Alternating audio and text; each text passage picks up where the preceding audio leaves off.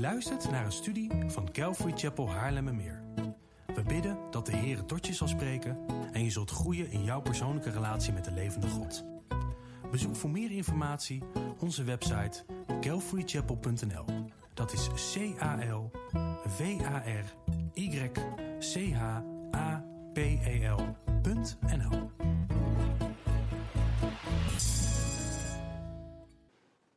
Alsjeblieft je Bijbel erbij, of je Bijbeldragende device, en sla hem open of swipe en scroll naar Romeinen 3.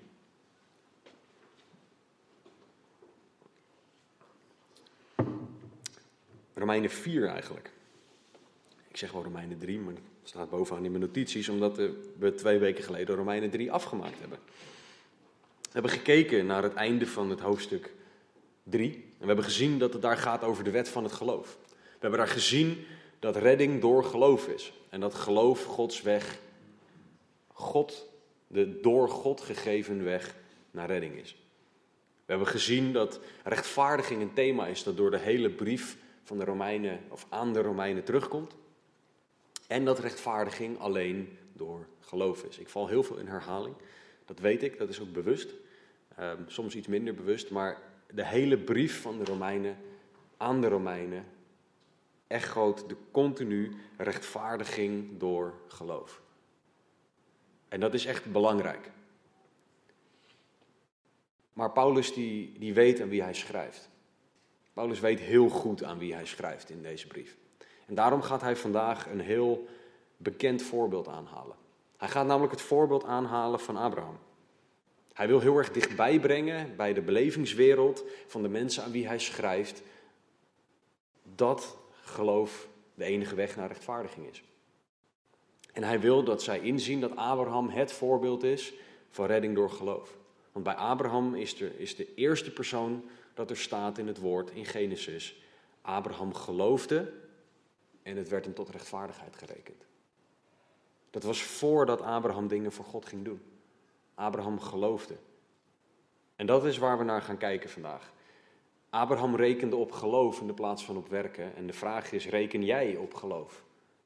Of reken jij op werken als de basis voor jouw rechtvaardigheid? Ik had de ambitie om um, heel hoofdstuk 4 in één keer te doen. En toen begon ik met voorbereiden en na vijf minuten dacht ik, nou laat me zitten.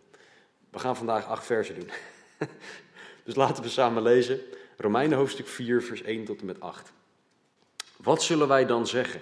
Dat Abraham onze vader wat het vlees betreft verkregen heeft? Immers als Abraham uit werken gerechtvaardigd is, heeft hij iets om zich op te beroemen, maar niet bij God. Want wat zegt de schrift? En Abraham geloofde God en het is hem tot gerechtigheid gerekend. Aan hem nu die werkt, wordt het loon niet toegerekend naar genade, maar naar wat men hem verschuldigd is. Bij hem echter die niet werkt, maar gelooft in hem die de goddeloze rechtvaardigt, wordt zijn geloof gerekend tot gerechtigheid. Zoals ook David de mens zalig spreekt, aan wie God gerechtigheid toerekent zonder werken. Welzalig zijn zij van wie de ongerechtigheden vergeven en van wie de zonden bedekt zijn. Welzalig is de man aan wie de Heere de zonde niet toerekent. Laten we bidden. Vader God, dank u voor uw woord. Dank u dat u trouw bent, dat u goed bent. Dank u wel dat u altijd trouw bent aan uw woord. En Heere, leg dan uw woord uit vandaag. Heilige Geest, open onze harten, open onze oren. Zodat wij zullen ontvangen wat u te zeggen hebt. Laat het alstublieft zo zijn dat iedereen die luistert, zij het hier aanwezig via de livestream of wie het dan ook terug gaat luisteren, dat harten veranderd worden. Heer, want dat is wat er nodig is. Heer, laat het niet zo zijn dat we hier zitten om op zondagochtend kerkje te spelen, waar André ook al naar refereerde. Maar Heer, laat het zo zijn dat wij hier komen om door u veranderd te worden, diep van binnen. En dat dat zich zal gaan uiten in onze daden. Dus Heer, doe een wonder. Leid en draag ons. Spreek alstublieft. Laat er niks van mij bij zitten. En Heer, we bidden en vragen dit in Jezus' naam. Amen. Paulus schrijft een brief aan de kerk in Rome. Daarom heet deze brief ook de brief aan de Romeinen. En korten we dat af naar de Romeinenbrief. Maar Paulus wist dat die kerk in Rome bestond uit heel veel mensen van Joodse afkomst, die praktiserend Jood waren geweest. En die daarom een bepaalde zak met bagage hadden. Die hadden een soort van vooringenomen houding. En dat is niet iets negatiefs, want dat hebben wij allemaal. Als wij denken aan een bepaald woord, dan hebben we daar allemaal een bepaald beeld bij. Neem het voorbeeld, als jij denkt aan het woord vader, dan heb jij daar een invulling van. Zonder dat je bijvoorbeeld de Bijbel laat definiëren wat een vader is. Hetzelfde met liefde. Wij laten onze eigen interpretatie los op wat het woord liefde betekent, vaak voordat wij de Bijbel laten definiëren wat liefde is. En zo hetzelfde met wat Paulus allemaal schrijft. Hij wist dat deze mensen allemaal een vooringenomen houding hadden, want het zijn mensen. En hij wist dat deze groep van bekeerde Joden moeite zouden hebben met het concept van redding door geloof. Rechtvaardiging door geloof, want het is zo makkelijk. Je hoeft niks te doen. Christen zijn of christen worden kost je niks. Terwijl het Jood zijn, dat was best wel ingewikkeld. Want je had 613 geboden en verboden alleen al in de Torah, de eerste vijf boeken van de Bijbel. Dan had je daarna nog alle uitleggingen van rabbijnen, waardoor er een hek om een hek om een hek om een hek heen gezet werd. Deze mensen die vonden redding door geloof ingewikkeld. En daarom doet Paulus iets briljants. Hij zegt, wat zullen wij dan zeggen dat Abraham onze vader. Paulus was een Jood, kan je in de Filipijnse brief kan je daarover lezen. Paulus was iemand van Joodse afkomst, hij was een fariseer, hij was opgeleid om uiteindelijk in de hoogste regionen van de Joodse religie terecht te komen. Uiteindelijk werd hij opgeleid voor de Joodse Hoge Raad, ook wel bekend als het Sanhedrin. Daar werd Paulus voor opgeleid. Paulus kende waarschijnlijk de hele Torah uit zijn hoofd, want dat was een vereiste voor iemand in zijn positie. Dus hij was een echte Jood. En toch geloofde hij in Jezus. En daarom kan hij een beroep doen op het onze. Ik ben ook een Jood, zegt Paulus. En dit is belangrijke informatie, omdat je daardoor de brief aan de Romeinen beter begrijpt. Dan legt uit waarom Paulus bepaalde voorbeelden aanhaalt. Want als je een gemiddelde Jood, vooral een religieuze Jood, vraagt naar hun geloofshelden, dan is Abraham een van de mensen die vooraan zal staan, naast Mozes. En tegenwoordig naast een hele zwik aan rabbijnen, maar dat is even wat anders. De Joden die herkenden het concept van werken als je manier van mogelijk gered worden. Zij dachten ook in een soort balans van als ik maar genoeg offers breng en genoeg goede daden doe, dan bedekt dat soort van en eh, balanceert dat mijn slechte daden weg. En dat was religie, dat was niet geloof, dat was werken. Maar Paulus wist dat dat in hun achterhoofd zat, dat dat hun manier van denken was. Dat dat was waar zij aan dachten als zij over redding en over geloof hoorden. Dus de Jood, maar ook de niet-Jood die in de, de kerk in Rome zaten, moesten inzien dat werken niet Gods manier van redding is. Maar dat geloof Gods manier van redding is.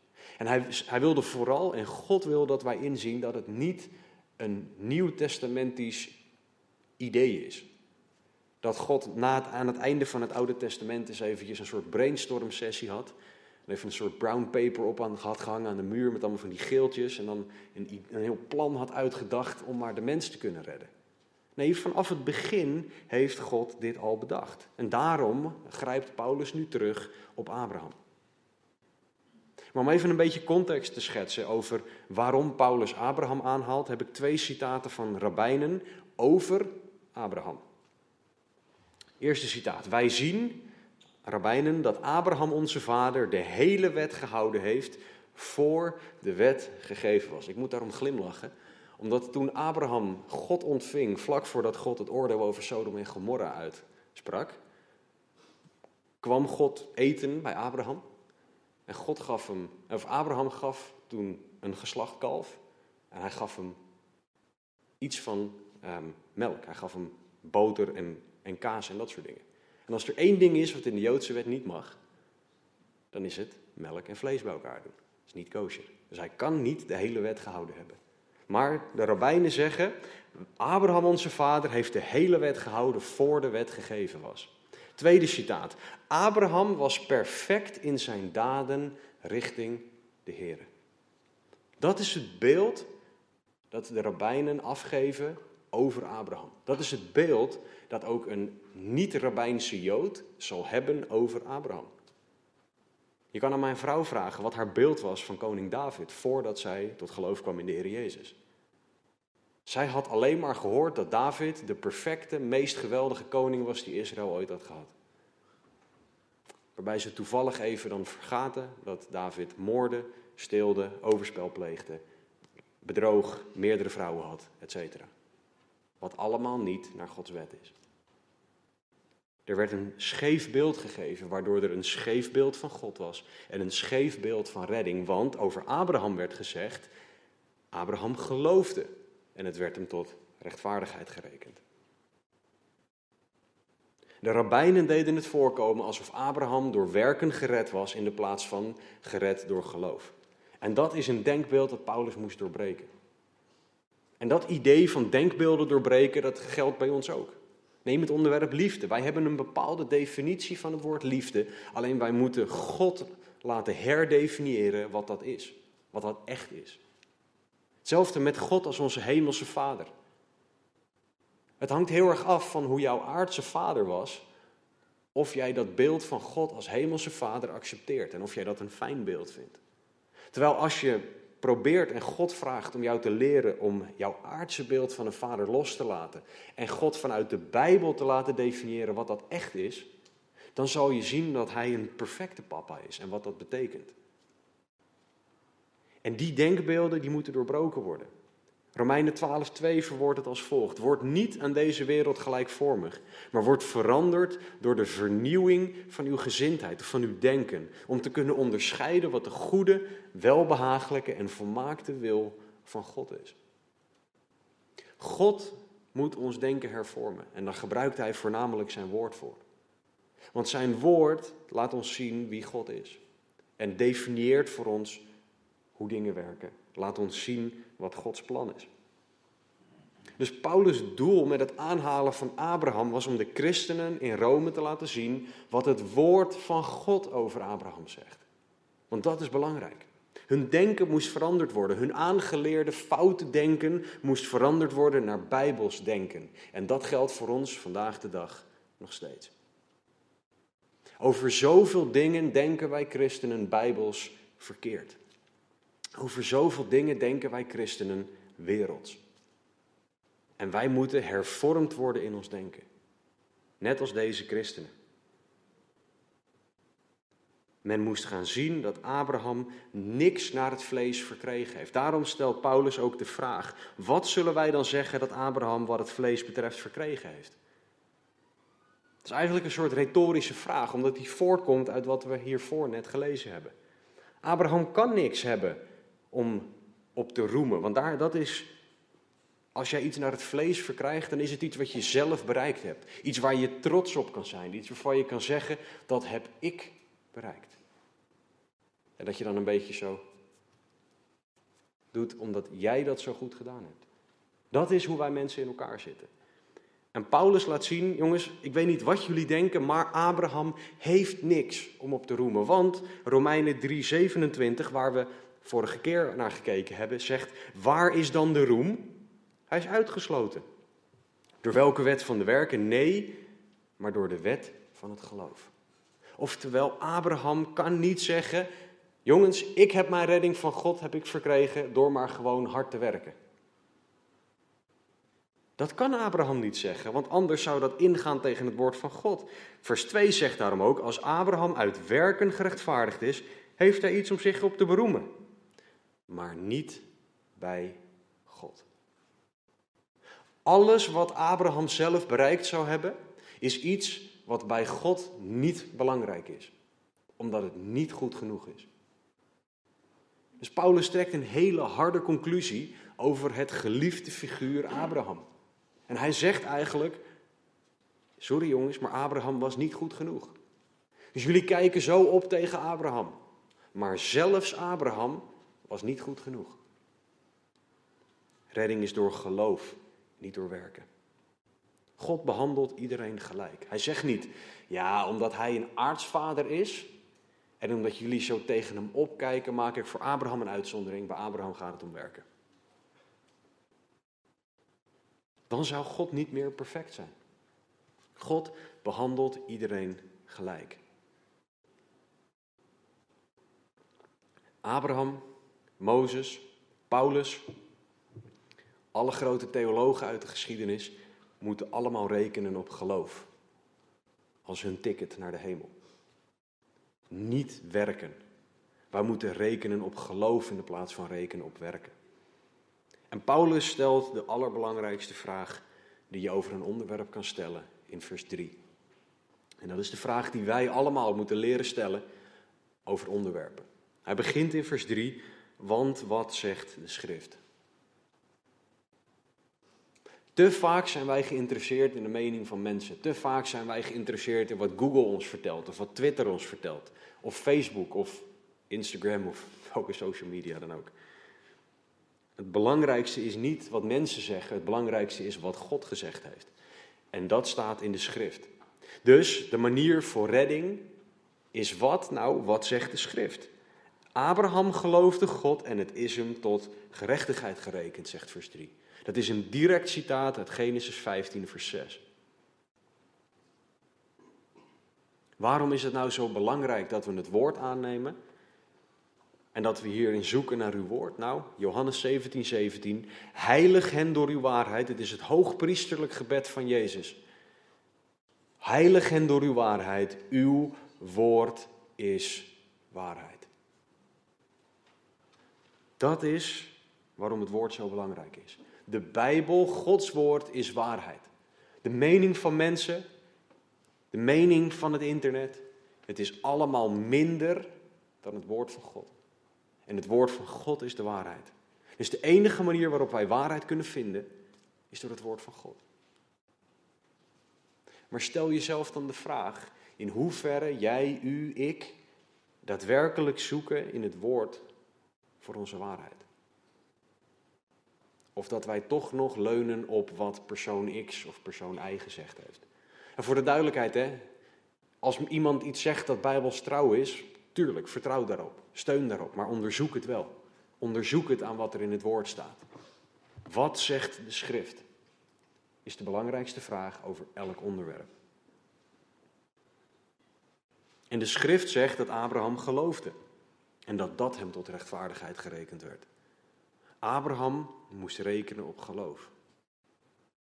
Geloof die zich uitte in daden. Daden die zichtbaar waren voor anderen. En wat deed Abraham dan? Wat was dan een uiting van zijn geloof? Nou, daar kan je in Hebreeën 11 veel over lezen. Maar ik wil één vers voorlezen uit Hebreeën 11, 8. Door het geloof is Abraham, toen hij geroepen werd, dat is door God geroepen werd, gehoorzaam geweest om weg te gaan naar de plaats die hij tot een erfdeel ontvangen zou. En hij is weggegaan zonder te weten waar hij komen zou. Ik had zo graag bij dat gesprek willen zijn. Dat Abraham tegen Sarah zegt: Sarah, we gaan. Oké, waar gaan we heen? Weet ik niet. Oh, en met wie gaan we dan? Nou, met alles wat we hebben. Oké, en wanneer gaan we dan? Nou, nu. Maar waar moesten we ook weer heen? Geen idee. Waarom gaan we dan? Nou, omdat God het zegt. Ja, welke God? Ja, de God die ik niet zie. Oh, ben je nog wel eens laatst bij de dokter geweest, Abraham? Wat een gesprek moet dat geweest zijn. En Abraham die koos er toch voor om te gaan. Hij is weggegaan zonder te weten waar hij komen zou. Dat is nog eens geloof. Dat is het geloof waardoor Abraham gerechtvaardigd werd. Dat is hoe zijn geloof praktisch werd. En wat mooi is, is dat in Hebreeën 11 God focust op het geloof van Abraham. En waarom is dat mooi? Omdat Abraham niet altijd trouw was. Abraham die deed ook wel eens iets wat niet helemaal door de beugel kon. Zoals liegen over zijn eigen vrouw. Zoals zijn vrouw ook heel leuk gevonden hebben. Dat hij over zijn vrouw zei, nee, dat is mijn zus. Ik denk niet dat ik dat moet doen bij mijn vrouw. Ik denk dat ik dan wat ruzie thuis heb. Hij loog, hij twijfelde, hij lachte aan Gods, om Gods beloftes. Abraham was verre van perfect. En toch zegt God, Abraham geloofde. In Hebreeën 11 wordt Abraham neergezet in de Hall of Faith. Niet de Hall of Fame, maar de, de, de, de, de geloofshelden. Daar staat Abraham tussen. God richtte zich op zijn geloof. En dat vind ik een geruststelling, want ik ben net zo'n pannenkoek als Abraham. Ik maak ook fouten. Maar ik mag weten dat God zich richt op mijn geloof. En dat mijn geloof gebaseerd is op Jezus Christus. Degene die voor ons gestorven en opgestaan is. En daar mag ik op bouwen. Abraham geloofde en het werd hem tot gerechtigheid gerekend. In het Grieks is het een heel specifiek woord dat er gebruikt wordt aan, voor het laatste woord van vers 3. Er staat: Het is hem tot gerechtigheid gerekend. In het Grieks is dat het woord logizomai, of waar de klemtoon ook mag liggen. En dit woord is heel erg belangrijk. Bijbelcommentator Wust heeft het volgende gezegd. Dit woord werd gebruikt in vroege seculiere documenten. En het betekent iets op iemands rekening zetten. Dus bijvoorbeeld laat mijn inkomsten als onderpand bij een bergplaats worden neergezet. Dus, dus dit betekent, God zette iets op Abrahams rekening, gaf iets als onderpand voor Abraham, crediteerde of gaf hem rechtvaardigheid. Abraham bezat rechtvaardigheid op dezelfde manier als iemand die een grote som geld op zijn of haar bankrekening gezet krijgt. Einde citaat. Ik werk toevallig voor een bank. Wij zeggen allemaal wel, ja, ik heb zoveel geld op mijn rekening staan, maar eigenlijk heb je eentjes en nulletjes waar nog meer eentjes en nulletjes bij horen. Je hebt een digitale rekening, en Ruud begint te lachen daar als developer. Um, je hebt een digitale rekening waar digitaal geld op staat.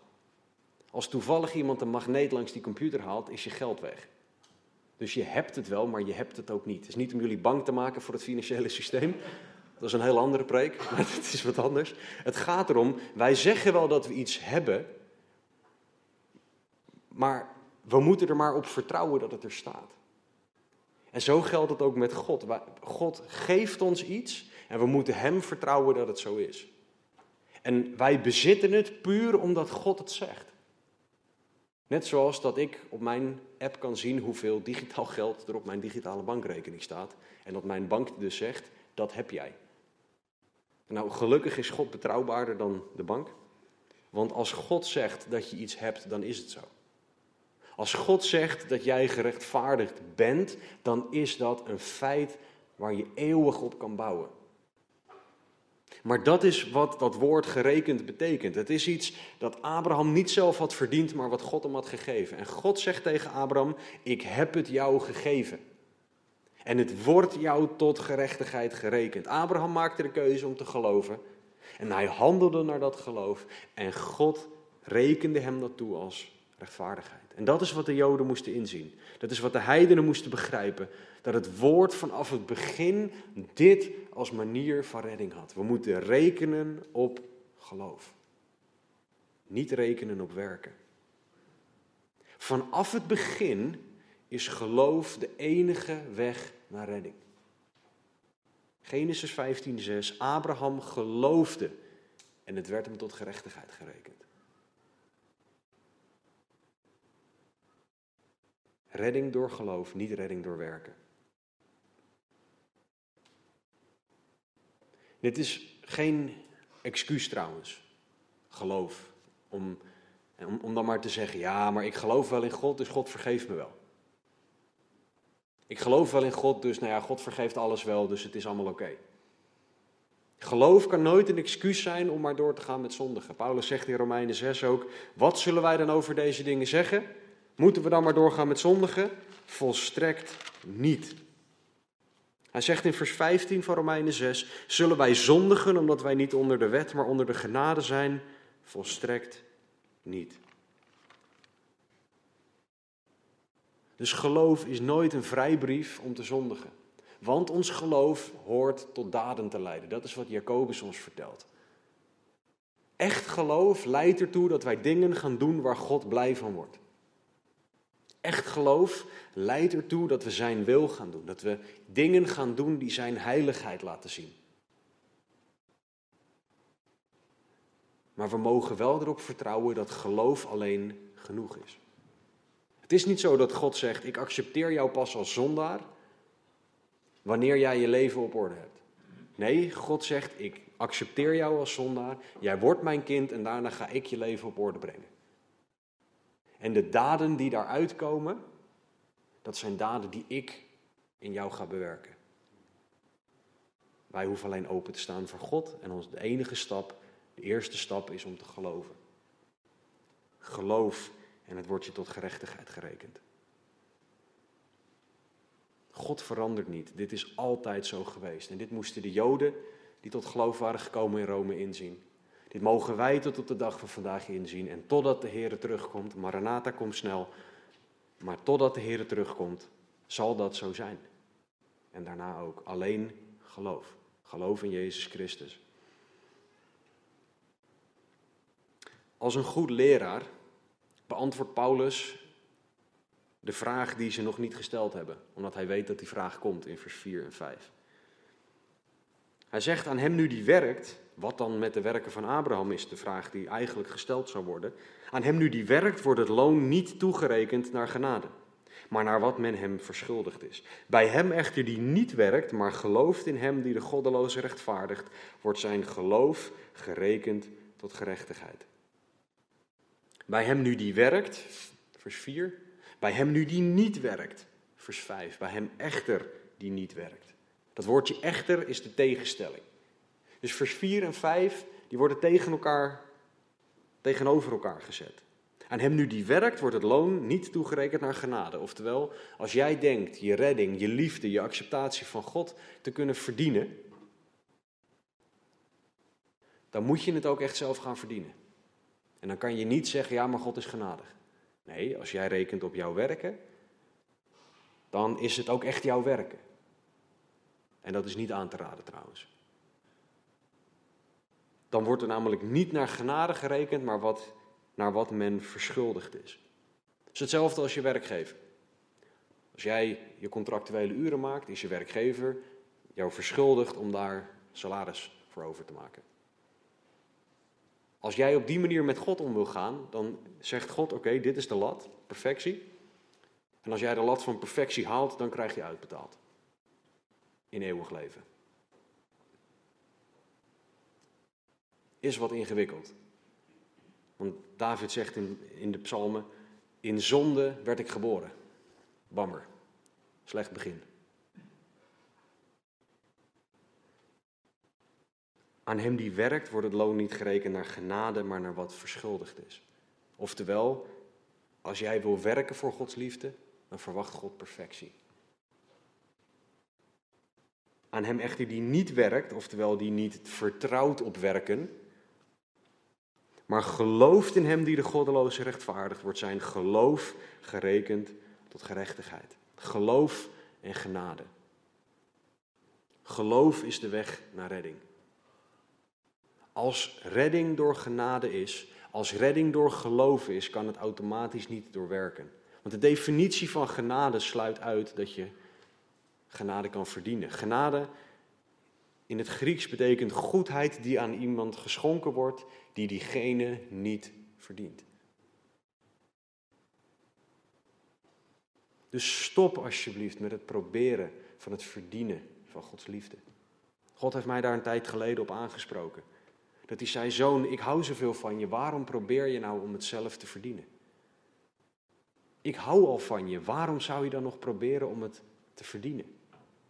Dan zeg je dus eigenlijk dat je mij niet gelooft.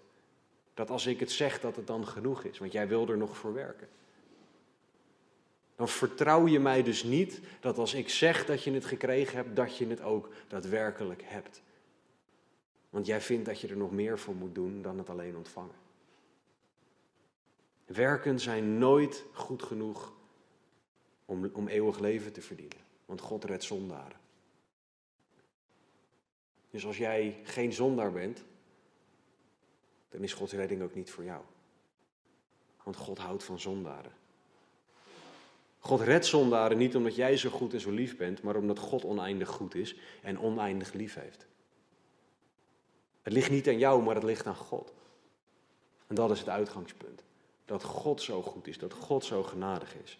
En dat maakt redding volledig genade en volledig door geloof. Zoals we dat in goed Latijn zeggen, sola gratia, sola fide. Het is belangrijk omdat dat in de Reformatie, heel leuk stukje zijinformatie, Wat je gelijk mag vergeten als je het niet interessant vindt. Maar dit is een van de dingen, twee van de statements waar de reformatie, het wegbreken van, de, uh, van het Rooms-Katholieke systeem op gebouwd is. Sola gratia, alleen genade, sola fide, alles door geloof, niet door werken. Dat is waar de kerk naar terug moest gaan en dat is wat Paulus ons laat zien in Romeinen 4. Alleen door genade, alleen door geloof, niet door jouw werken. God doet iets heel bijzonders in deze vers en dat moeten we niet onderschatten. God verklaart de goddeloze rechtvaardig. En het woord voor goddeloos betekent iemand die geen eerbiedig ontzag voor God heeft.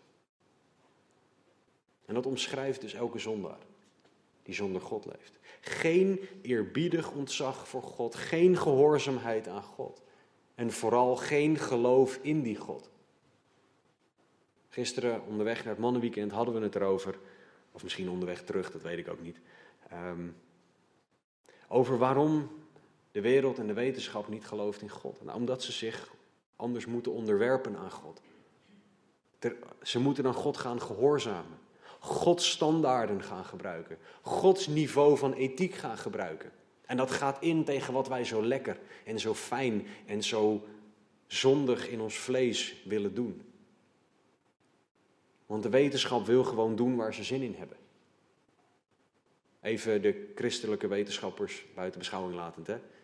Voor de duidelijkheid. Maar geen gehoorzaamheid aan God, geen eerbiedig ontzag voor God. God redt zondaren die geloven, niet zondaren die hun leven op orde hebben. En ik vroeg me op een gegeven moment af, waarom zou Paulus nou continu op die hamer en op die spijker blijven slaan, met die hamer op die spijker blijven slaan van dat wij zondaren zijn? Waarom kan Paulus het niet gewoon een keer of twee, drie zeggen en daarna ervan uitgaan dat wij het wel onthouden? Nou, één, omdat we het niet onthouden, omdat we mensen zijn, omdat we een geheugen hebben, wat soms wel, soms niet werkt. Het schijnt met de leeftijd nog anders te worden, maar dat is een, ook weer wat anders. Maar waarom blijft hij dat herhalen? Omdat het Gods redding groter maakt. Want hoe meer ik ga zien hoe zondig ik ben, hoe meer ik doorheb, maar wacht even, God redt me dus ook hiervan. En als ik ga inzien, ja maar ik zondig daar ook, maar God redt me ook daarvan. Hoe groot is Gods genade en Gods liefde dan wel niet? Hoeveel groter is Gods redding dan niet dan dat wij doorhebben? Het laat zien dat wat Jezus gedaan heeft, het houden van zondaren, het rechtvaardig verklaren van zondaren, hoeveel groter dat is dan dat ik voorheen doorhad, dan dat ik een week geleden doorhad. Want ik zie dat God nog steeds van mij houdt, ook als ik deze zonde gedaan heb en ik mezelf daarvan bekeer. Gods genade is zo groot. Het laat zien hoe groot het kruis is, hoe groot Gods liefde is, hoe groot Gods genade is. Als wij inzien, Hij houdt nu nog steeds van mij. Hij, hij wist al dat ik dit deed. En toen stierf Jezus voor mij. Zo groot is Gods liefde. God rechtvaardigt goddelozen. God rechtvaardigt zondaren. En hij wil dat we bij hem komen. En waarom? Omdat God van ons houdt. God houdt oneindig veel van jou. Veel meer dan dat ik kan, kan definiëren in woorden. Veel meer dan dat wij ooit zullen begrijpen. Veel meer dan dat ik in de meest mooie taal onder woorden kan brengen. En Jezus liet het heel beeldend zien door met zijn armen wijd te sterven. Kom maar, kom allemaal maar. Ik hou zoveel van jou. Zo ontzettend veel. Van elke zondaar, van elke goddeloze. Want Jezus stierf één keer voor allen.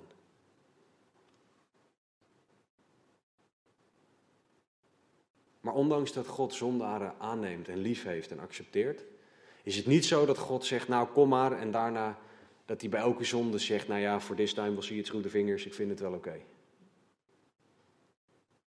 Het is niet zo dat God ons laat zoals we zijn. Een van die visje posters die zegt, God houdt zoveel van jou, dat hij je neemt zoals je bent. Maar hij houdt te veel van je om je zo te laten. Want God weet dat dat een probleem is. En dat is waar er iets prachtigs om de hoek komt kijken. En het is prachtig en een beetje pijnlijk, want het is heiliging. Heiliging is het proces waar je aan begint vanaf het moment dat je tot geloof gekomen bent. En heiliging is het proces dat je meer en meer heilig gaat leven. In 1 Petrus 1 worden wij opgeroepen om heilig te zijn zoals God heilig is. Dat is dezelfde oproep die in, de, in het boek Leviticus continu terugkomt. Heilig zoals God heilig is. En dat betekent dat God perfect is, apart gezet van deze wereld, apart gezet van alle zonden.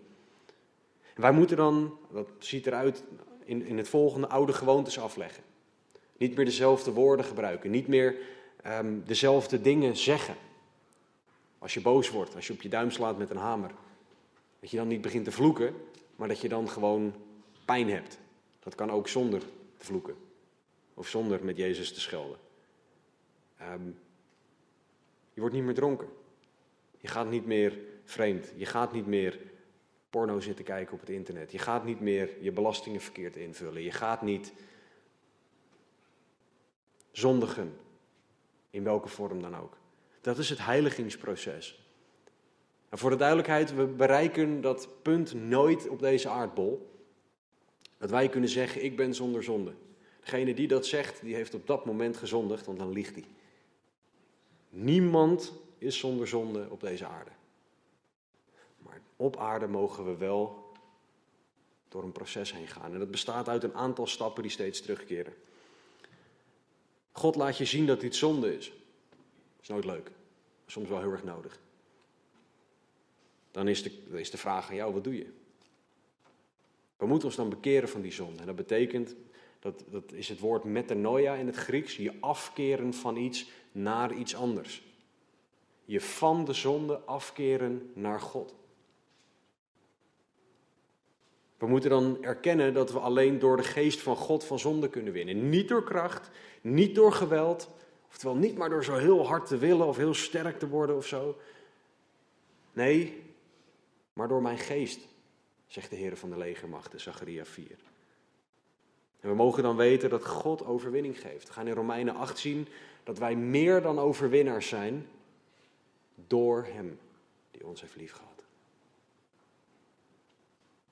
Dus dat proces van God laat iets zien, jij kan ervoor kiezen om je te bekeren en ik zou je aanraden om dat te doen, want anders blijft God je erop wijzen. Erkennen dat het alleen door de geest van God kan, oftewel afhankelijk van God zijn en dan door God geleid overwinning. Dat is een geweldig, een prachtig en een soms heel pijnlijk proces.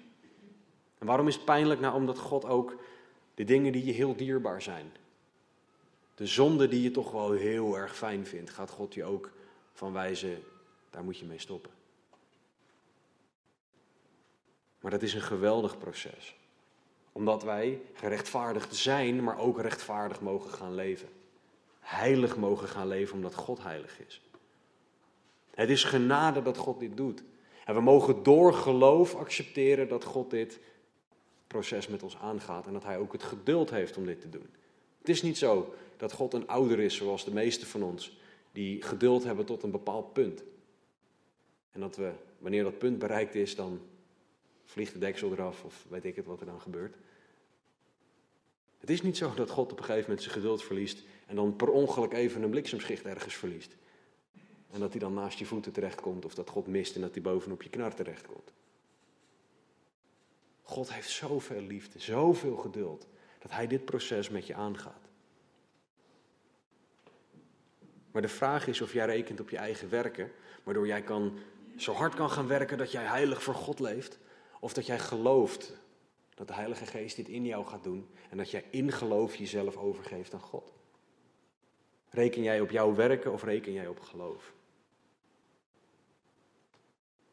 Ter afsluiting gaan we kijken naar vers 6 tot en met 8, waar koning David geciteerd wordt. Zoals ook David de mens zalig spreekt, aan wie God gerechtigheid toerekent zonder werken. Welzalig zijn zij van wie de ongerechtigheden vergeven en van wie de zonden bedekt zijn. Welzalig is de man, de mens, aan wie de Heere de zonde niet toerekent. Opnieuw het idee dat rechtvaardigheid door geloof niet nieuw is. Koning David had dit door. Hij begreep dat dit de weg was. Paulus citeert hier Psalm 32:1. En nogmaals, hier citeert hij koning David. Nog zo'n geloofsheld van de Joden. En waar ze dan het beeld van hadden, nogmaals, dat hij perfect was. Maar David loog, bedroog, moorde, overspel. Niet echt een geweldige vader. Als je kijkt naar wat zijn kinderen allemaal deden, er staat, wat we gisteren ook in 1 Koningen 1 gelezen hebben, dat hij een van zijn zoons nooit iets ontzegd had. En die zoon die vloog gierend uit de band, zette zijn vader af als koning, vermoordde allerlei mensen. David was een zondaar. Maar David wist door geloof, door geloof ben ik gered. David wist dat zijn schuldige geweten schoongemaakt werd door God. Want dat is zo prachtig wat God doet. God vergeeft je niet alleen van je zonde, maar hij wast je ook schoon van alle schuld. Dus al je schuldgevoelens mag je achterlaten bij God. Wil God wegwassen. En dat gold voor David met het offersysteem, maar dat gold voor ons, geldt voor ons nog veel meer door het offer van Jezus. Want opnieuw wordt hier het woord toerekenen gebruikt in vers 6 en in vers 8. Welzalig is de man aan wie de Heer zonde niet toerekent. Dit is zo belangrijk dat we dit soort woorden gaan observeren. En dat we dit soort woorden, dit soort Bijbelwoorden gaan begrijpen. Jezus heeft voor ons een rekening geopend bij God. En dat is zijn oneindige perfectie. En wij blijven daar onze zonde opgooien op die rekening. En God zegt, ja sorry, maar ik zie alleen maar perfectie staan hoor. Ik weet niet waar jij het over hebt, maar ik zie alleen maar perfectie staan. Misschien een technisch probleem? Nee hoor, het is echt perfectie die erop staat. Het enige wat wij hoeven te doen, is geloven in Jezus. Al jouw zonde, al jouw pijn, al jouw verdriet, schuld, teleurstelling in God of in mensen, mag je inruilen voor Gods perfectie. Voor Gods rust, voor Gods liefde, zijn vrede, zijn genade. Dat is wat je mag ontvangen van God. En ik sta hier niet te verkondigen dat als je gelooft dat dan alles alleen maar halleluja, roze geur en maneschijn, alles is alleen maar geweldig en perfect.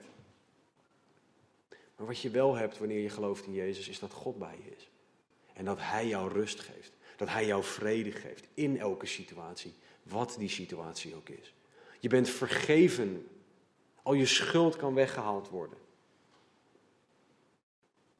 Allemaal op basis van geloof. En als je niet gelooft in Jezus, dan ga jij zelf met je bankrekening naar God. En dan zeg je tegen God, nou hier heb ik mijn, mijn bankrekening. En dan zegt God, ja, daar staat allemaal zonde op. En daar moet ik iets mee. Alles wat jij gedacht, alles wat jij gedaan of niet gedaan hebt, zal door God bekeken worden en langs de lat van perfectie gelegd worden. En alles dat minder is dan perfectie, daarvan moet God de conclusie trekken: dit verdient straf. Een eeuwige straf. Dus de belangrijkste vraag voor jou is: geloof jij in Jezus als Gods zoon? Als jouw redder, als jouw Heer?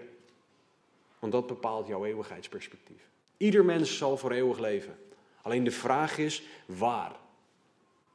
Leef jij voor eeuwig in de hemel, bij God? Of leef jij voor eeuwig in de hel, op basis van jouw keuzes?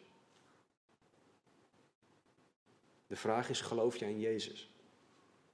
Als niet, maak dan vandaag de keuze om in Jezus te geloven. Om jouw zonde bij Hem neer te leggen. En om Hem aan te nemen voor wie Hij daadwerkelijk is. Als jij dit al aangenomen hebt, prijs de Heer. Heb je de belangrijkste keuze van je leven gemaakt. Alleen daar stopt het niet. Want het proces van heiliging ga je dan door. En jij kan als christen nog steeds de fout maken om terug te vallen op werken. Ja, ik weet wel dat God van me houdt omdat de Bijbel het zegt. Maar. Mijn oudste dochter afgelopen week was een liedje aan het zingen. En ik vond dat echt vond dat geweldig. Ze zong het liedje Jesus loves me, this I know. En de volgende zin is het belangrijkste. Want mijn papa zegt dat nee. For the Bible tells me so. Weet dat je geliefd bent, want de Bijbel zegt het. Excuse my singing. Het gaat erom dat de Bijbel zegt dat Jezus van je houdt. Het gaat erom dat de Bijbel definieert wat die liefde is. Accepteer jij dat jij geliefd, gered, goedgekeurd bent in Jezus? Of wil je het alsnog zelf verdienen? Reken jij op het geloof en dat het geloof genoeg is? Of reken jij toch erop, nee, maar mijn werken moeten toch ook nog wel een beetje iets toevoegen? Sta jij toe dat God, net zoals bij de christenen in Rome, jouw denkbeelden corrigeert? Of hou jij vast aan, dit is wat ik vind en daarom hou ik daaraan vast, omdat ik dat vind, als een echte Nederlander? Want jouw mening is zo belangrijk ten opzichte van die van God. Is een heel interessant gesprek om een keer met God te hebben. Hoe belangrijk God jouw mening vindt ten opzichte van die van Hem. Debatteren met God is echt een, een, een aanrader. Laat jij God jouw denkbeelden corrigeren of niet? Waar haal jij je waarheid vandaan als christen? Tijdschriften, voor zover die nog bestaan natuurlijk tegenwoordig. Het internet, de tv, Netflix, YouTube. Weet ik het waar je je waarheid vandaan kan halen? Of is jouw vraag, wat zegt de schrift?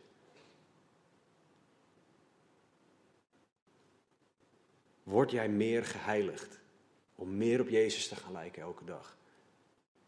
Of blijf jij doen wat je doet omdat dat is wat jij doet? Zo ben ik nou eenmaal, dat is mijn karakter. Nee, jij bent een nieuwe schepping in Christus Jezus. Al het oude is voorbij gegaan, alle dingen zijn nieuw geworden. En daar hoort heiliging bij, zodat jij meer gaat leven naar die nieuwe schepping. Zie je dat of gebeurt het helemaal niet? Leg dat bij God neer. Laten we bidden. Vader God, dank u wel voor uw woord. Dank u wel dat u duidelijk bent, dat u liefdevol bent, dat u genadig bent in uw woord. Dank u wel, heren, dat u naar ons omziet en dat u ons uw woord gegeven hebt, waardoor wij überhaupt u mogen kennen. En heren, ik bid dan dat u vandaag iedereen aanspreekt. Heren, mensen die u nog niet kennen, mensen die u al wel kennen.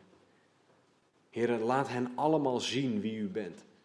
Heren, want alleen u hebt woorden van eeuwig leven. Alleen u hebt het eeuwige leven voor ons. Alleen u hebt liefde die alle verstand te boven gaat. U hebt rust en vrede die wij niet kunnen bevatten. Heren, iedereen die nog niet gelooft, die nu luistert, kijkt, terugkijkt, wat dan ook, heren, breng hen tot geloof. Heren, spoor ons aan om mensen te vertellen over u. Om discipelen te maken, heren, want dat is de opdracht voor ons allemaal. En daar moeten wij mee beginnen vanaf het moment dat wij geloven. Maar Heer, ook iedereen die al gelooft, Heer, snoei hen, spoor hen aan. Laat hen zien wat waarheid is. Laat hen zien dat ze geaccepteerd en geliefd zijn. Laat hen zien welke denkbeelden er gecorrigeerd moeten worden. En Heer, laat iedereen zien waar u met ons aan de slag wil gaan, waar u ons wil heiligen. Dus Heer, doe een wonder. Spreek alstublieft. Heer, dank u wel dat u goed bent.